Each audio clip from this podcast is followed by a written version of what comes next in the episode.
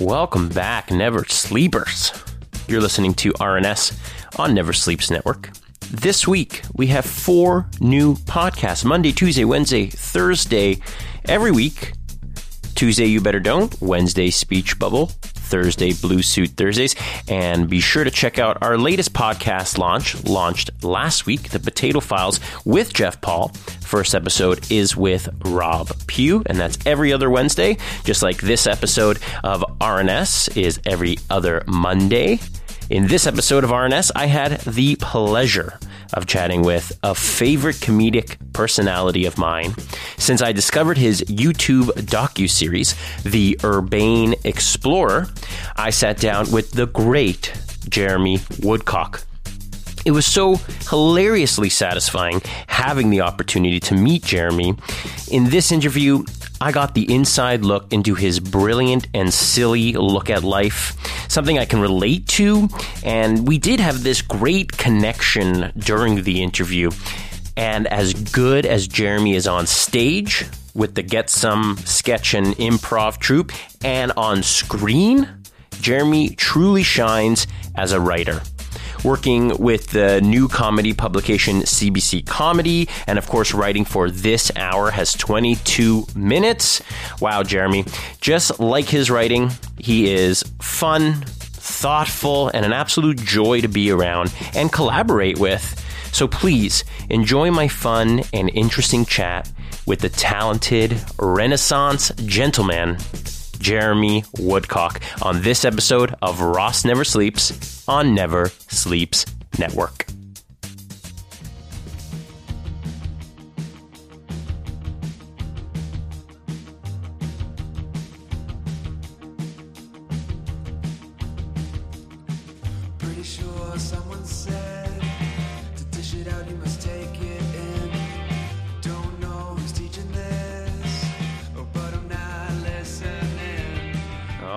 Welcome, Jeremy Woodcock. How are you doing today? I'm so good. I am uh, full of spaghetti, and that's when I operate at my best. I don't know about you. And where did the spaghetti come from? It was from my home. Well, it was originally from the store. Probably originally from, I want to say Italy, but I'm probably just going to say a field somewhere. Wheat. Just mixed it up and, and enjoyed it. Are you a homemade sauce kind of guy? I very often am. I was not in this case. Come I on. was- Whi- to which? To, which to is that you're a homemade sauce Oh, kind of yeah, guy. Yeah, I love to throw in a. I don't know what I'm doing. I've never looked at a recipe in my life, but I love to cook, and I'll just toss in a bunch of tomatoes, cook them till they're soft, then throw in some onions, cook those till they're soft. But I don't know what I'm doing. So, are you an experimental foodie? Yeah, very much. I take like the the idea of what a food like we think of. Oh, there's like there's probably basil in that, and I'll just throw it in whatever combinations, and it'll turn out, uh, you know, bad the first time, and then good the next time. When It I gets to- better every time. Sure, I, when it's ready to give to people who aren't me. What have you What have you mastered that you Um, I- can say? I think I mastered spaghetti. Weirdly, I have also mastered sushi because I because you you either know how to make sushi or it's a da- disaster. So I tried to do it, and then um, inevitably you figure it out because otherwise you're just uh, holding big falling apart pieces of seaweed in your hands. You're such a food guy. I, I am. I, I, I see you as a food guy. Yeah, I appreciate that. And I want to talk about your Urbane Explorer later on. I'm going to get ahead of myself quickly just because you do these amazing kind of mini segment, almost mini docs.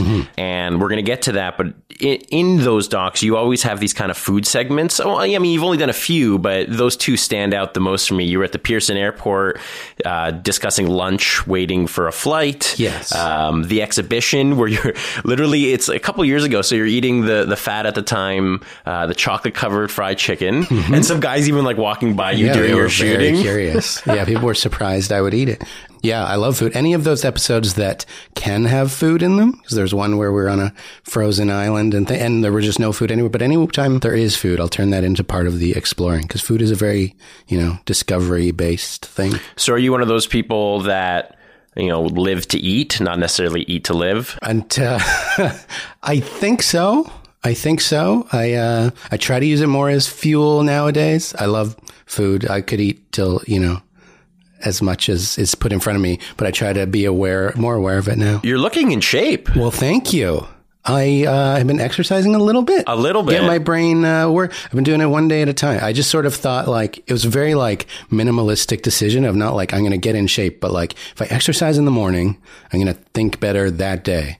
So that sort of became. What's the- your routine? I go to the YMCA and I'll either uh, get on the elliptical. Uh, like a madman for 15 minutes, or I'll, I'll lift up some weights, and I'm still fit again. Totally not the way you. Everything is available on the internet now, but I'm just kind of figuring it out myself, figuring what works for me on kind of a blank slate. I was the the weight section was sort of intimidating for 20 years, and now I just sort of wandering around trying it all out. I like your similarities between cooking and going to the gym. That's just me. Yeah, the- everything, and and just like on that show, it's like this is how I operate. I just figure there'll th- be new things I'll discover if I don't know, if I don't assume what I'm doing going in. Well, you seem like the type of person that you're just going to do it. Yes, that's true. For better, for worse, and uh, and I like it. Well, I want to talk about how much of a doer you actually are because you've been throwing it out into the social medias lately that you're interested in doing your own podcast. Yes, Which is why I'm so excited you're here today. Nice. So tell me more about, you know, whatever you can tell us, of Yeah, yeah, course. Um, well, there I had I had a couple ideas. One is very comedic. It's like sketch based, sort of turning like. Basically, I love the way podcasts remove. Love anything that removes the 50 steps between the idea and making something. And not because like I don't love my favorite TV shows and movies and stuff, but it's when the production process prevents the thing from ever being made. So I thought like a, a comedic podcast would ha- result in things rather than people planning to film all the time and, and, you know, write a TV show and develop it for two years, but just get something out there regularly. But the other one idea I've had, I sound like I, I'm a podcast factory, but I, uh, I have an idea that's sort of based around the same thing of curiosity and discovering and learning that I'm really into. That it's sort of always been my, like, I love to read. I love to, and I wanted to bring that with, like, do it with comedic people, but rather than, uh, just focus on that, focus on like actual topics and subjects that we're all curious and learning about and deal with it with comedic people. Interesting. Yeah. So let's throw out who would be your perfect first guest and first topic. Well, I think of all the experts in the world, but my first perfect guest, who I know has been this show, would probably be Mark Little, just because he's my ideal choice for everything. And I think he'd be like, "Here's Mark Little, everybody," and they'd they'd laugh, and then they'd be on board. My thing would be whoever thinks they're a real expert in in something and wants to talk about that thing. Half of it would be who's an expert in something, and then they would talk about something that they don't know about at all that they're curious about. And then we talk about that for a while. And because I can sort of talk about anything, um, whether I know it or not, that would be the the idea. Well, you work regularly with Mark Little. You guys are both in the sketch troupe Get Some Mm-hmm. Get Some. with uh, Laura Cilevitz, Miguel Rivas. These are some heavy hitters. Sure, yeah. You guys won the Montreal Sketch Fest. Yep. Was that last year? Uh, yeah, yeah. It was earlier this year. Earlier this year. Yeah. What was that like? It, it was wonderful. There's nothing like doing comedy with those guys. And Montreal was a, it's a whole thing because it's such a tight knit community there and you go for sort of four days and just celebrate comedy and people. So it was really great. And then the, the, the winning thing was almost like a, you know, an afterthought. It was like, it was really neat. I think the same troupe had won it for years in a row, but mainly it was like, it was amazing to do comedy there. How does a sketch competition work exactly? Well, there, let me just say there are too many comedy competitions these days. Everything, me about it. Anything that offers opportunity or something, they're like, yeah, just win or get get everybody to come out. Tell your friends to come out. But uh, they just, I don't know, because they had a few things. They had like a local troupe, and then like best local and best new troops. They were good. It was good to like get the support that. But I know. Uh, after like we did our first show, there was a lot of talk about us, which that's what you want really like to do a good job, not be like, wow, these people are going to be great, but they watch a show and then people are like, oh, you got to see their next show. Like they, they put on an enjoyable show because you just want to make people have a really good time. So if we want it based on who had a great time, then that's good. That's what I'm glad about. Everybody's a winner at the Yeah. Montreal Sketch Fest. Let's be honest. Bien sûr. I like that you bring up Mark Little because I feel like your two energies are very different. What's it like working? Because he's, you know, Halifax's Picnicface. Like, I mean, he's almost kind of sketch. You know, royalty Sure. in a lot of Yeah, yeah, ways. And even Laura Cilevitz and you guys and, you know, Sketchersons, there's a lot of family members that have moved from there to here. Mm-hmm. Yes. Uh, What's it like working with like Mark? Well, with Marcus, it's like uh, I'm, I'm picturing him listening to this right now and being like, "Oh my god, stop talking about me." So I'll do, it briefly. But no, he's great at comedy. He's a great gift to the world of comedy. So like when it was funny when you say like we're like different energies or whatever, because I feel like he has he can cover all of them. Like he could do the the soft or the straight man or so. What impresses me about Mark is what impresses me about my favorite people in any field, which is that they're really good at something and they also try really hard at it rather than like coasting, like people who are good enough to coast or people who, you know, don't, don't have it all together, but want to try harder. But this is like a person who like realizes that they are capable a lot and understand comedy so well and just want to like work hard to create good stuff. And that's what, yeah. that He's very hardworking. Yeah. Uh, There's no question about that. And I think that's what Toronto brings to the comedy landscape more Hmm. than like LA and New York and Montreal, maybe.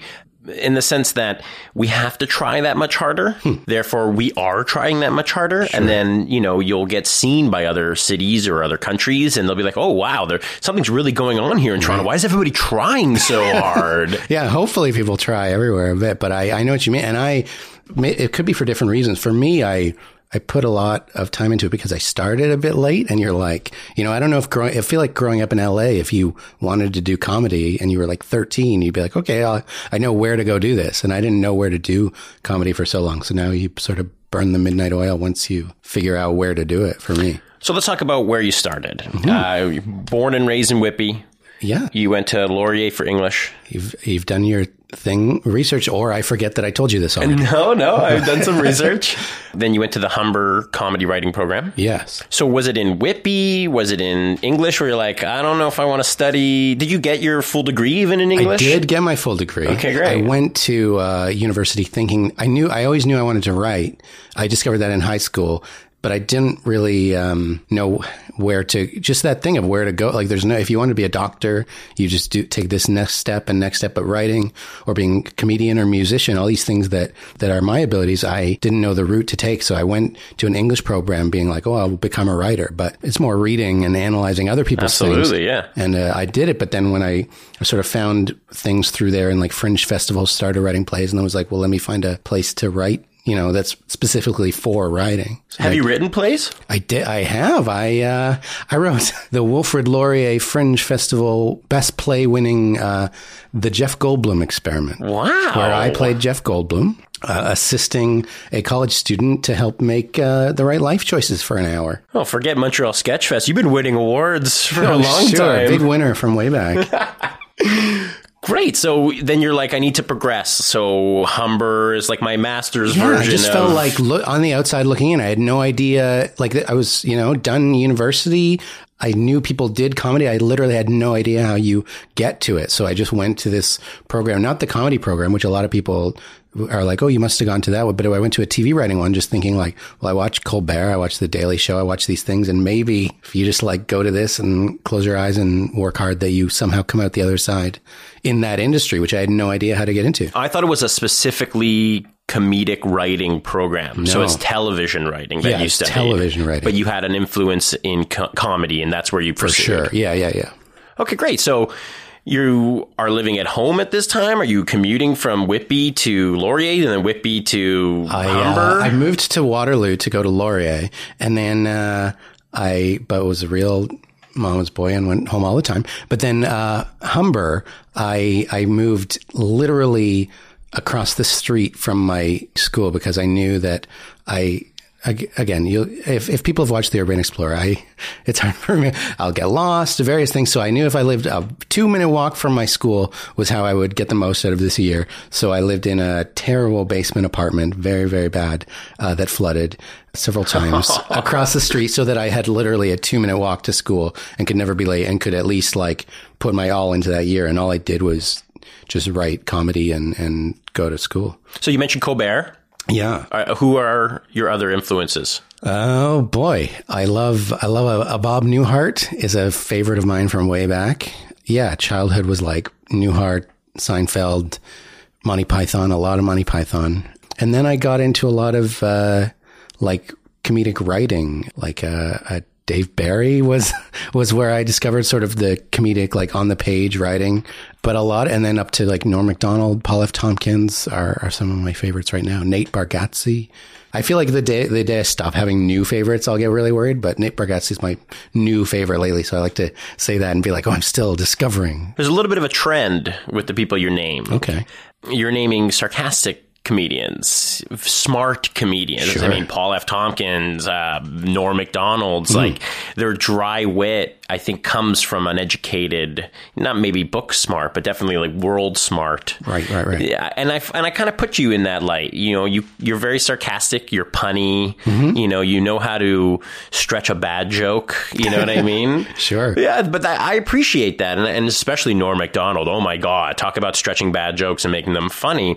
So you have all these. Yeah, go ahead. Well, I just feel like it's all in the delivery. It's funny when you're you're writing a new joke for stand up or you're tweeting something. Sometimes you have a great joke and you just deliver it, and then sometimes you have a terrible joke and then you just go, like you the second half of the tweet is a plea for people not to vote you off Twitter and something, and that becomes the joke. But it's all like use your material and then frame, put the silly jokes or give them to a character who's supposed to be weird in a sketch. But use all your material, but knowing where to where to put it and how to deliver it. Did you ever see yourself doing stand up or acting, or was it always I gotta be the writer? That's a good question. I uh, the time I got really into comedy was in a little improv workshop in high school, so it was all not writing based at all and uh, performing, and then there were just no other outlets. But I really loved doing that, and I feel like I I love performing on stage. It's just that I'm sometimes I'm just able to not do that. Like I can sit down and write the whole day rather than I'm very like have that introverted side. So I love to perform, but sometimes choose to just uh, do a lot of writing instead. In a perfect world, would you be able to continue both, or Yeah, I'd love to do both. Okay, yeah, great. Yeah, yeah. And where did you start getting gigs? So you're out of, you know, college. You you've done your Right. television writing program. You're, you know, you have the accreditation. Mm-hmm. The accreditation. You're ready to. Does not go a long way. believe me. Yeah, I mean that's that, and that's kind of the trend, right? You, Yeah. you- just because. You know, how many comedians do you know that are from that program that are still working in Toronto? Um, none. I, Oh, really? well, the Maybe the comedy program. sure. I'm, I'm oh, mixing oh, up the comedy uh, program. There's a ton from the comedy ton program. Yes, from the yes, comedy yes. program. Well, see, from mine, it was the the TV writing, and so people would leave, finish that program. Yeah, there are a ton of Humber comedy grads um, who are great. People would sort of. It was encouraged to like get writing and get home and start writing scripts. And I realized like if I if I do that and send these out, nobody knows who I am or something. So I had to start. That was why I decided to start performing live because I spent a summer writing scripts and sketches and things just theoretically. And it was like I'm going to send these to agents. I don't know who agents are. I need to do this and this. So it became like perform on stage, and that's how people will see your writing. So that was sort of how that happened for me to like show your writing on stage. That's good advice. I I think so. And then- Absolutely. yeah. And then somehow let people know that you wrote that. What was your first gig? Well, there was somebody who had graduated at Humber who started doing filmed sketches, and we we did a couple of those. But then uh, somebody added me on Facebook and uh, was trying to start like a sort of upright citizens brigade type sketch like roster of a bunch of sketch troops and they started it and I saw that just from this stranger adding me on Facebook and I uh, submitted to write for it because I I didn't know any outlets in Toronto for comedy and then I joined a sketch troupe through that called Rulers of the Universe and then this whole thing like school or whatever the project was fell apart after like one show but we kept going and most of the other troops didn't and I think and Rulers of the Universe went for like 5 years Is that with Paul Beer? that's with Paul Beer the He great was- Paul Beer He was our first guest oh, on this Right. show. And he, and he talks about you and Rulers of the Universe. Yeah, yeah. He, uh, my, basically my introduction to sketch writing was, and this is like my thing with sketches, like writing for Paul Beer. Like I, the most exciting thing about a sketch troupe and, and something like Get Some is like this cast that have all these like idiosyncrasies and skills that you don't have, but you can write, you can create a character based on a Chris Wilson that would not exist otherwise. You know, if you're just writing for yourself, you don't act like this. So yeah, I started by, uh, seeing how loud and hilarious Paul Beer is and just writing characters that he could be loud and hilarious. Shout out to the wonderful Paul Beer. Yes, very funny. Yeah, so funny. Uh, so recently, you've been writing for CBC Comedy, their online kind of comedy publication. Yeah. Uh, and this hour has 22 minutes. Right. Did those kind of come hand in hand? Were you in the CBC building doing one show, and then they're like, No, I uh, I spent a couple years. I've spent a year in Halifax writing 22 minutes, and then last year wrote it from Toronto, and then CBC. I just in the last like month started over at CBC Comedy, so I'm in the building now doing that and helping them sort of build the digital comedy. Uh, because it's new. it's yeah, it's, it's they transfer like they had a something called Punchline. They're trying to like build the the CBC comedy and digital brand. So I'm writing a lot of uh, silly articles for that. Yeah, and they're enjoyable. Thank you. And they're they're so you. Good. That's what I like about them. You're Yeah. very original. Good. And I get that feeling whether it's watching you on YouTube or or seeing your, you know, your name under a publication, I'm like I know what I'm getting into. Nice. But when it's this hour has 22 minutes, you know, mm-hmm. you're working with Cathy Jones. Yeah. You're working with Susan Kent, Mark Critch. Are you working directly with them? Are you in the same room with them? Um, For a year, I was out in Halifax, and then back in Toronto. It was it's more you're sending off jokes and sketches. Interesting. Yeah, it's it's it's a great setup there. It's like the writers are upstairs from the, but it seems like very old time TV. Like you're ten feet away from where it's being filmed, and sometimes you know the producer will run up and we need a new punchline, like we need a blue new blow line for this sketch, cool. and then everybody writes down fifty, and then somebody runs down with the. It's very much like that, uh, and it's it's Almost fun. like Bob Newhart style. Sure, yeah. You know, like Please. you can only imagine this kind of like, oh no, this, this, especially in today's day where we're like, oh, current events are happening so quickly. How do we connect this to something that's ultimately going to be a great punchline? And I think it creates great comedy, like both the willingness to turn on a dime and the slightly like.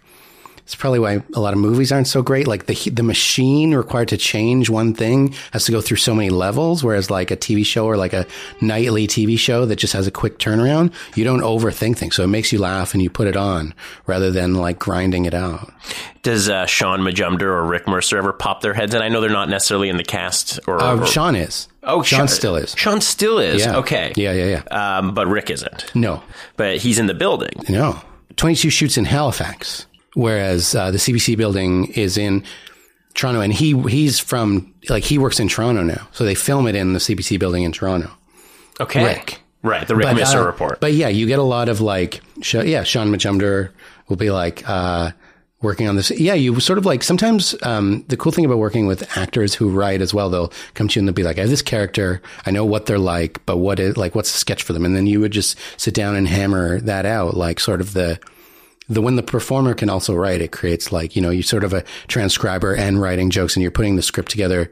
Well, the but they, a lot of their ideas come from you know walking around and acting it out while you both figure it out. That in that case, very different energies. More of like a writer at the keyboard, and then the the actor like sometimes who can only like who can come up with the lines best when they're just like improvising it and acting it out and feeling what the character would do.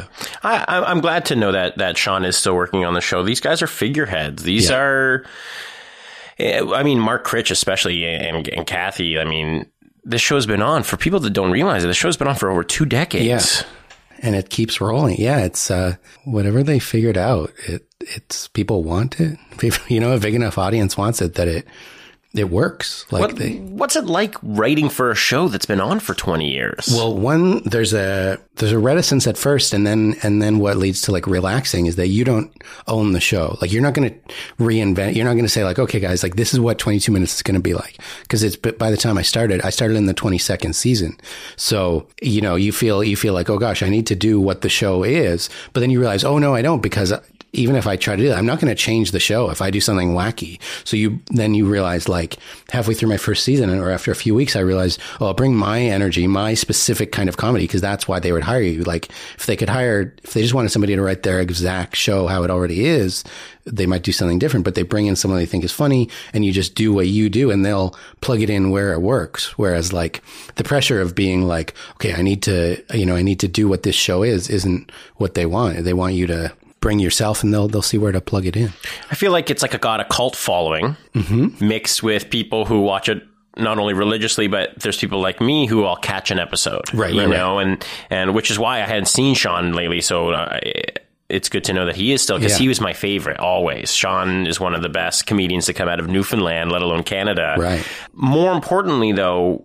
When you're working on a show that's been around for 20 years and you want to encourage maybe your friends or new people to watch, To watch it. yeah, how do you get them? Like maybe do you have a sketch in mind that maybe you've worked on or, or maybe not that you're saying, listen, watch this, you get a good feel for how this hour is has 22 minutes is today. That's a great question that I'm not going to have a great answer to. um, I might have to get back to that. I wrote a sketch about. I wrote a sketch about uh, win, lose, or draw that that did like got a lot of attention in the broader world, and that's sort of like anything that sort of tra- gets out of the show's world rather than the people who already watch it. It's a good question because what I keep thinking of is there's a guy named Greg Thomey who was in the original cast. He was there the first year, and we all think he's the funniest person in the world, and we write sketches for him all the time. And they're very insane, and they never make the show. So ask me to give you one of those scripts or tapes, and that's um, really great. But uh, yeah, a lot of uh, things that showcase Shaun are, are great because he's he's such a talented like mimic and like physical actor too, which brings a lot of like energy to that show.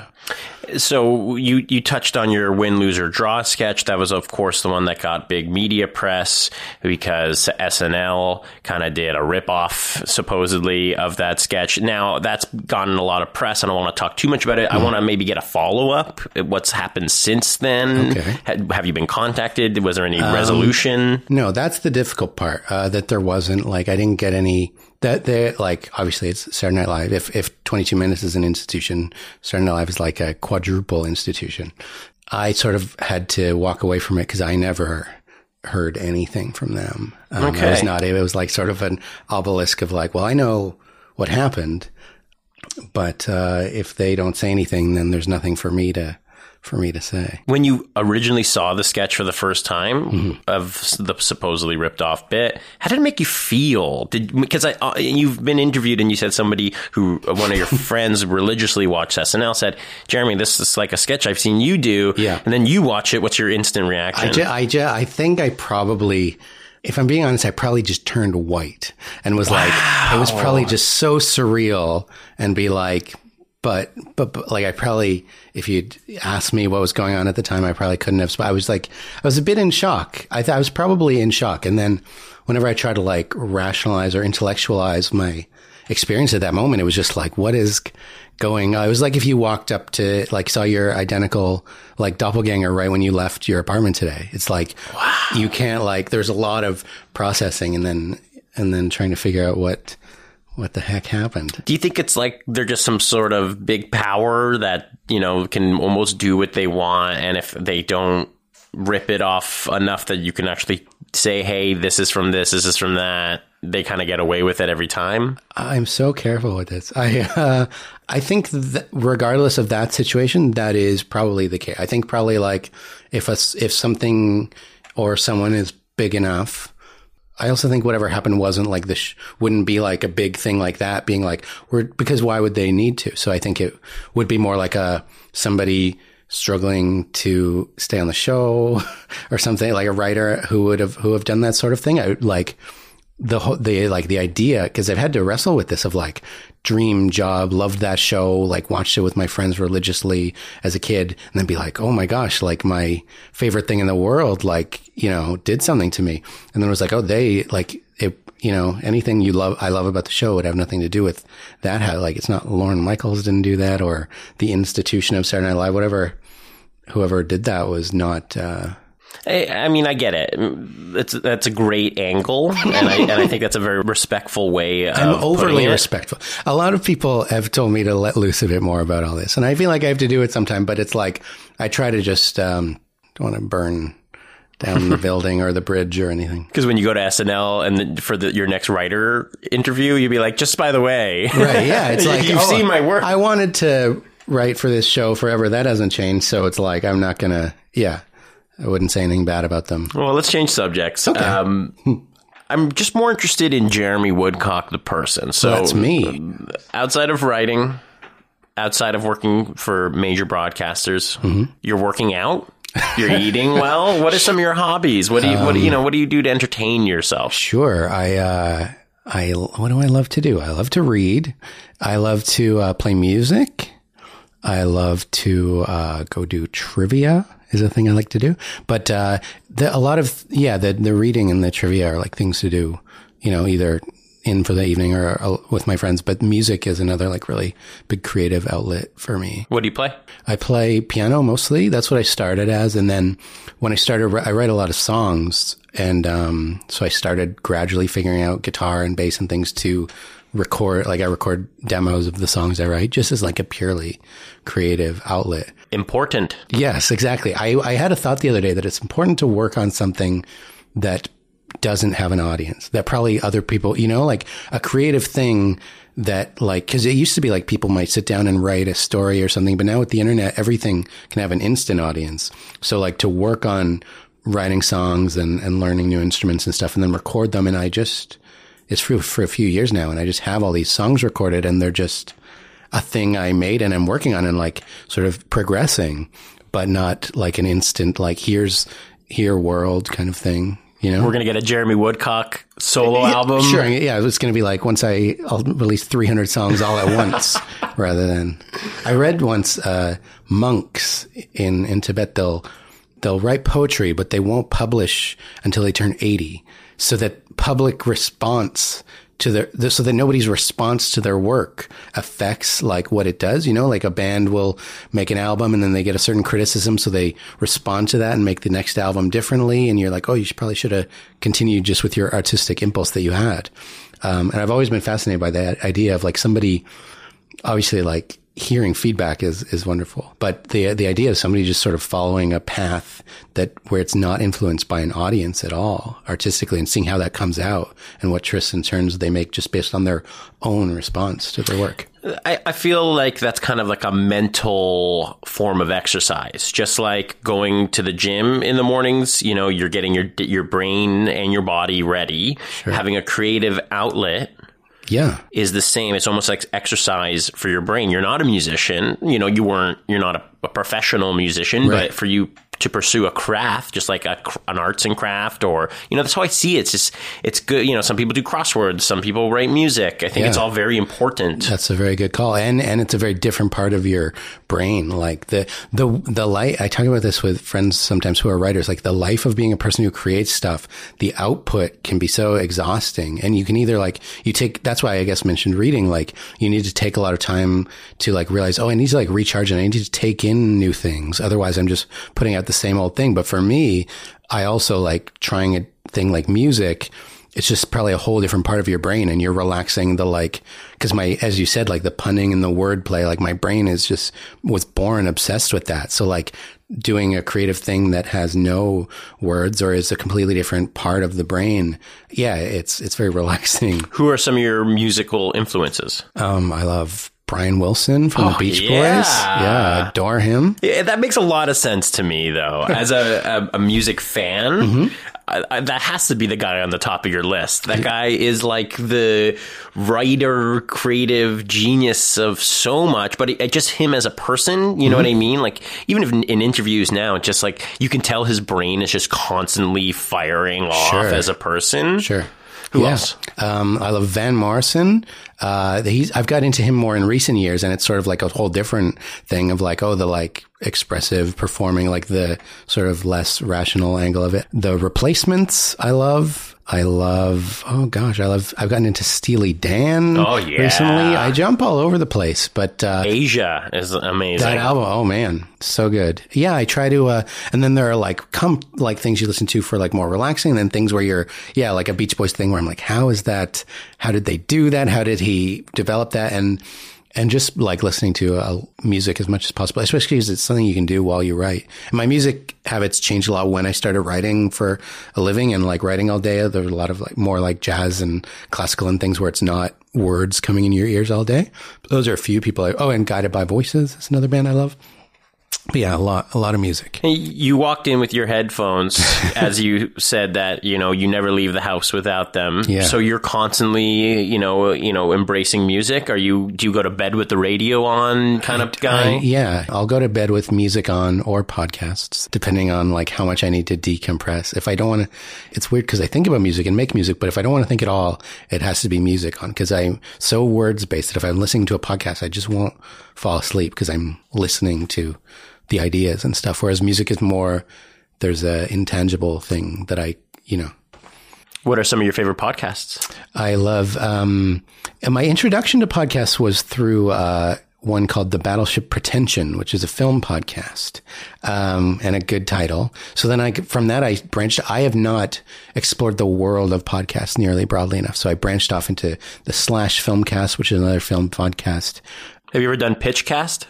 I have done Pitchcast. Yeah, yeah. Throwback Paul's- to Paul Bae. Yeah, I did. I think I did the first live one, and I played Michael Bay. I, I did the podcast. This is actually, it's nice doing this. I always feel like on a podcast, like being interviewed about yourself. I feel like you do it very well, and you're not Oh, saying like, you. "Go ahead, talk for 40 minutes." You're, you're, we're engaging, so that's good. Um, whereas usually, like something like that, I want to do as a character. Like, so I've done, um, like the there's there was a comedy bar podcast for a while, and I would always come on as a character because then you there's this extra bit outside of yourself that you're coming from. Um, but yeah, Pitchcast I did as always as a character and was super fun. So you're a film guy.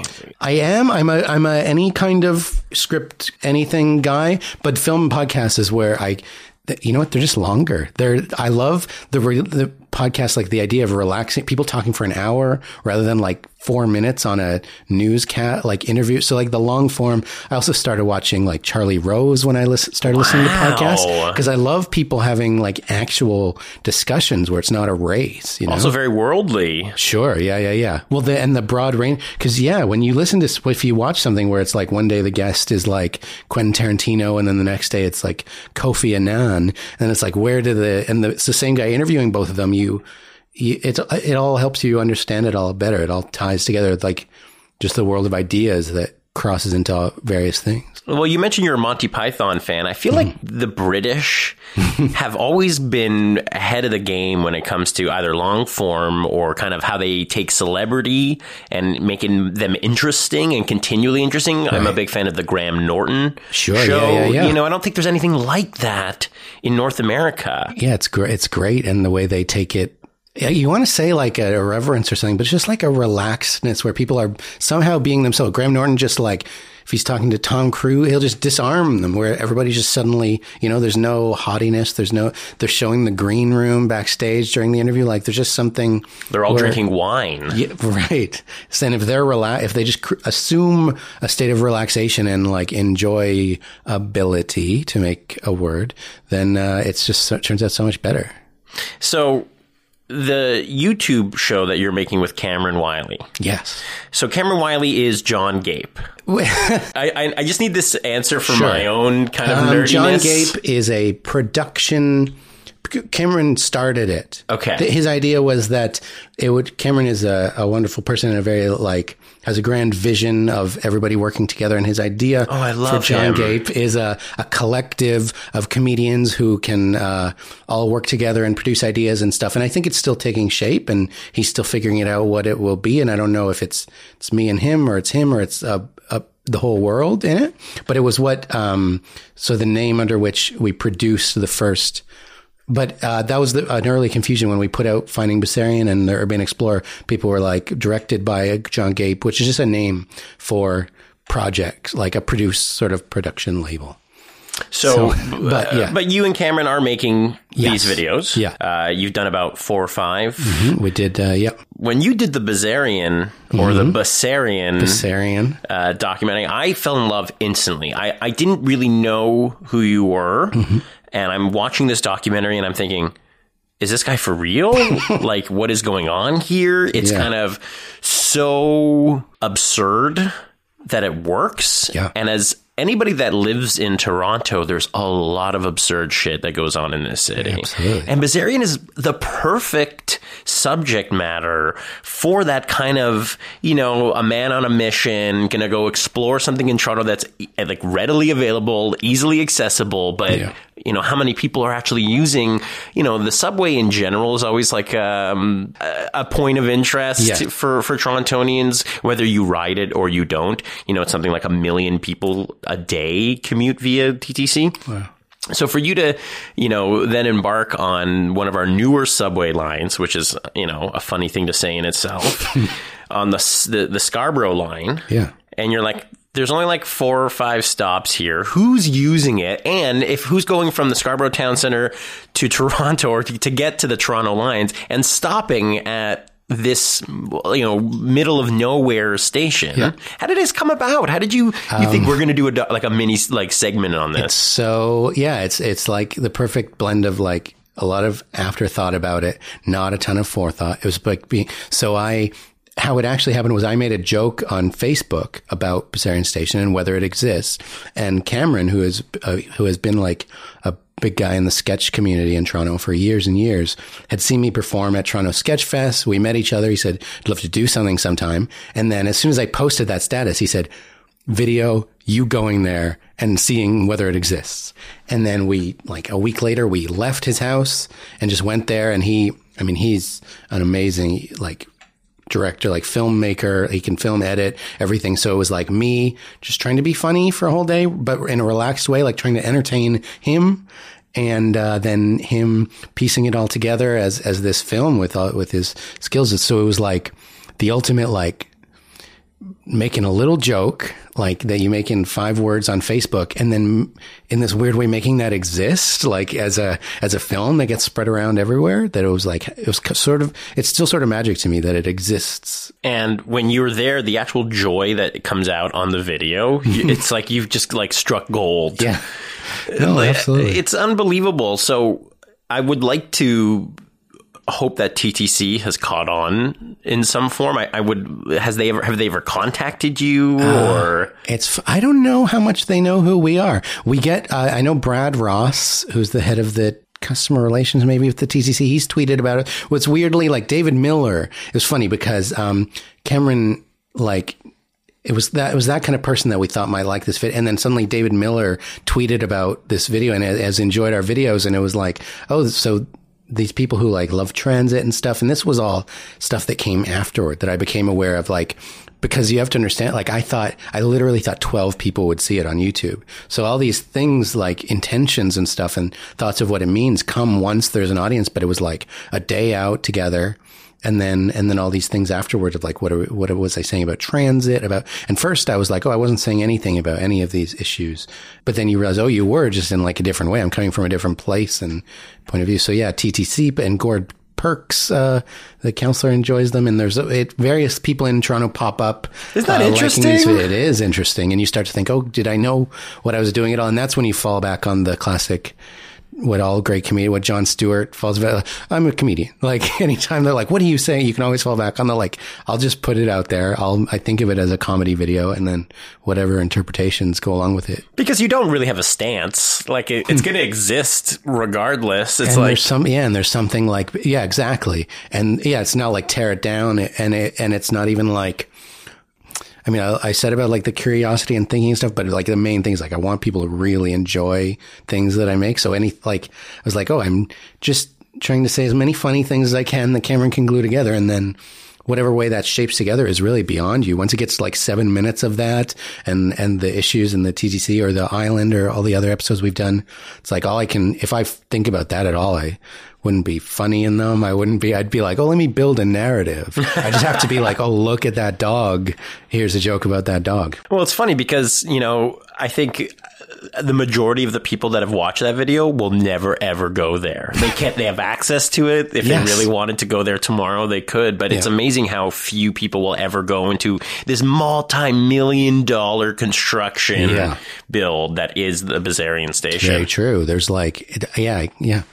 And it's super clean and beautiful. It's like, if you ever complain about the TTC, go to Bazarian station. It's beautiful. I feel like we made them decide between like because it, it's like we give them something and say, "Oh, you can go here," but then it's also like through the video, they're seeing it. Like they don't need. They, Yeah. it's would still trust me. Like going somewhere is much better to experience it hands on, but it's also like hopefully we're and Cameron brings this up sometimes. Like we're showing people something that they wouldn't usually experience because they haven't gone there. So whatever places we go and burrow into, like when we went to the island in the winter, it's like people could do that, but we make them not have to. Some people that they can just enjoy it vicariously, which is such a big part of life. What are some other obscure Toronto landmarks that you would like to explore? Well, we have uh, whatever ones came about like the first day and we've never done and I wonder if we ever, ever will do like we wanted to well the big urgent one right now beyond we're we're working on like a bigger project of it and like really go forth with the show and make it bigger and stuff but the one that's becoming urgent is the Honest Ed's Wow. because like doing an urban explorer wandering around Honest Ed's that's like my utopia of like not knowing what you're going to see and like, hey, look at this and how does this work and, and things like my whole idea of, of comedy and, and showing people things and stuff. And it's, it closes in two months as we record this. So that, that, well, like we thought of that like two years ago. And then it's like, oh, maybe we need to go do this sometime soon. Well, Well, what are you waiting for? Well, exactly. Nothing.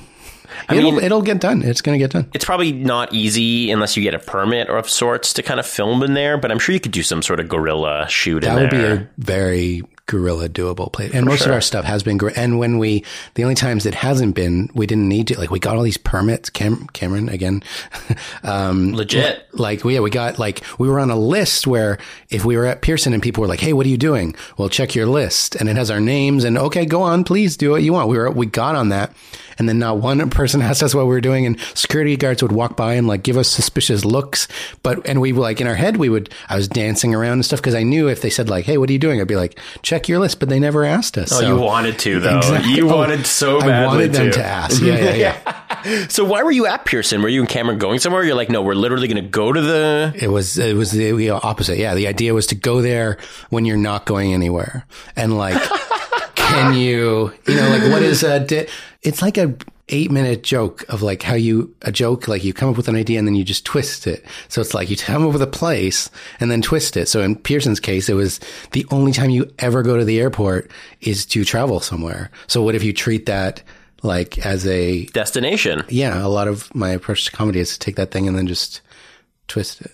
I like it. um, one, another one I really like is, which is a great title because it's a nod to some music legends, Forever Young, Right. Yes. which has so much incredible pun and double meanings. And it's where you walk the entirety of Yonge Street with Yes. Cameron. Yeah. Now, I'm going to ask you, did you actually walk the entire distance? I close enough that I'm very proud of it. We did. We did. We um the thing was we went to sleep somewhere overnight and then when we got uh, driven back to the main part, it was like, have we, like, where did we leave off? Where did we, but the only place where we might have skipped some time when we came back onto the course was Richmond Hill because Richmond Hill, I'm sure it's a wonderful place. I have family there, but it was, tw- it was going to be like 20 kilometers of fence. Like it was just suburbs. You're on the side of so, so we, if we walked 18 of those kilometers instead of 20, but, uh, yeah, it was, I remember, um, like, I couldn't walk the next day. I could- bet. it's funny because yeah, it's like things you do for two minutes at a time, walking somewhere. If you do for, I don't know, we did it like 12 hours each of the days. So any like flaw you have in your, like I wear a messenger bag in those videos, just so sore and red because you brush your arm against it. Like if I went to Pearson and did it for three hours, but this was doing it like thousands and thousands of steps. So every little flaw in your daily movements gets emphasized and my shoes fell apart and Yeah. Well, they weren't looking too well, good those to were yeah, with. those were the Bessarion shoes, and I wanted to make the whole series with the same shoes. So you stop midway, or maybe three quarters of the way in, in Richmond Hill at a motel. Did you stay at that motel? Do you want behind the scenes uh, Kinda- secrets? I mean, as a fan, I, I, I feel like I'm having you on here just so I can do this for my own personal gain. I mean, watch the video. Let's see if there are clues. In my head, Mm-hmm. there's that kind of because I actually grew up there. I'm from Thornhill. Okay. So like Highway 7 and Yonge is where you kind of are at that lucky motel or whatever, Yeah, that yeah, motel yeah. that's just been there forever. Yes. With the Shamrock. Yes. Um, near the Silver City Theater. Wow, specific. Yeah, yeah, I'm from there. Yeah, you are. You clearly are. I don't doubt it anymore. I, I just in my head, if you stayed in that motel, I Mm-hmm. think that's a story in itself that I need to hear about. Um, but you also said you had family there. Yeah, well, I didn't stay with family. Okay. I, I no. Did you As I sleep said, in a car? Uh, no, no, I didn't. That part. Uh, well, uh, that's a story for another time. Okay, okay, we'll have to have you come back then. Yeah. So is the Urbane Explorer going to be are you trying to make it a you know a 22 minute or a 30 minute series? Are you, are you going the online route? Are you talking to CBC Comedy? My idea is to figure out how to do something bigger, like to make it. You have to like make it interesting for like to make it too. So it's like as we continue to make these shorter videos, I want to figure out how it could become like a 22 minute video, especially because like I love things like um, Anthony Bourdain's show No Reservations, like these like 22 minute things where it's about like this curiosity and stuff. And it's like, well, why couldn't this be that? So while we like keep making these little treks, I, I see like it would be silly not to figure out how I could make it into like a thing into a longer show. Well, Cameron and- you are doing a great job. Thank you. He's I- he's yeah. brilliant. I will watch any Urbane Explorer. Good, And you should too. You want to plug your YouTube page, your social media stuff? Yeah. Um, well, my I put it all up on my Twitter, which is JW Pencil and Pad, so you can follow me there. Um, and I put up links to uh, yeah the Urbane Explorer, which is on the John Gape YouTube page, which again is slightly confusing, but just type Urbane Explorer.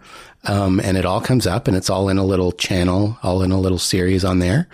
And that's how you find it. I, it's funny. I am so dependent on Google now. I'm like, just Google Urbane Explorer. It'll come up. I Google my, if I need a picture of myself for something, I don't find it on my computer. I Google myself and I download a picture that's for, been used for other things. Where did the Urbane Explorer come from other than your, your crazy, wacky brain? Um, it came from a list of like 40 terrible titles. oh, I need to hear some other ones that didn't Oh make it. Oh my gosh, I should have brought that. But there was there were things like this. We like side streets and like back street, like things of like they were all down with themes. And one was like getting out of the way and stuff. But then there was like the thing that you talked about, like the my, whatever my approach to comedy is or something. Where like so then we started thinking like, well, what do people do in these kind of shows? And they like go into sewers and they like this urban exploring thing is like climbing, you know, skyscrapers or whatever people do in this. And my thing is not like that. So urbane is like, you know, like witty, sophisticated kind of thing. That's what it means. So it was like a little, but I, I said it and I'm sure I said Urban Explorer. Just kidding. Don't use that.